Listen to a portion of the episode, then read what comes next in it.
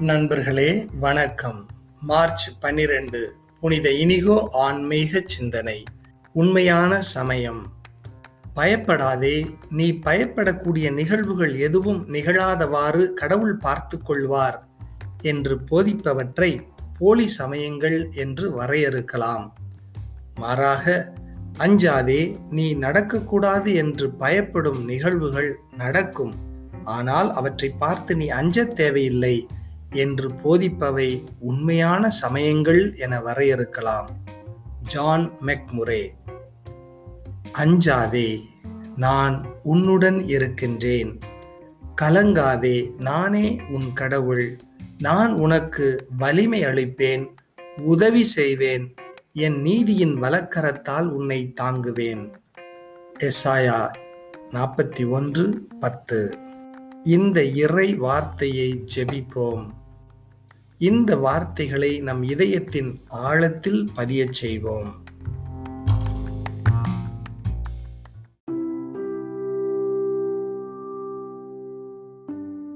தந்தை மகன் தூய ஆவியாரின் பெயராலே ஆமீன்.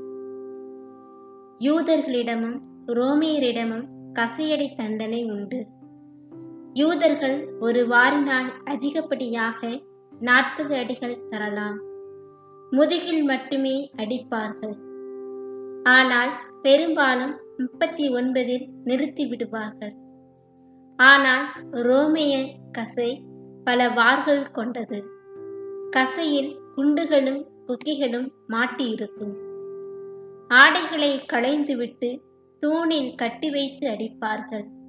அல்லது மூன்றடி உயரமே உள்ள தூணில் கட்டி வைத்து அடிப்பார்கள். உடலெல்லாம் அடிப்பார்கள். கசையால் அடிப்பவர் கை சளைக்கும் வரை அடிப்பார்கள். அதற்கென்றே பயிற்சி பெற்றவர்களும் உண்டு. அவர்களுக்கு கசையடி தண்டனை மரண தண்டனை போன்றதே. கசையடி பெற்றவர் அத்தண்டனையாலேயே செத்து விடலாம். சாகாவிட்டாலும் வேறு ஒன்றுக்கும் உதவாதவர் ஆகிவிடுவார். இரத்தம் எல்லாம் வடிந்து சதைகள் பீந்து நாடி நரம்பெல்லாம் சீர்குலைந்து அவர் நடைவிடமாகத்தான் இருக்க முடியும். இத்தகைய கொடிய மரண தண்டனை இயேசு பெறுகிறார். நலிந்தோருக்கு நலம் புரிந்தவர் துயரற்றோருக்கு ஆறுதல் தந்தவர் இப்போது கொடிதிலும் கொடிதான தண்டனையை அனுபவிக்கிறார். நம் துன்பங்கள் அவருக்கு தெரியாதது அல்ல.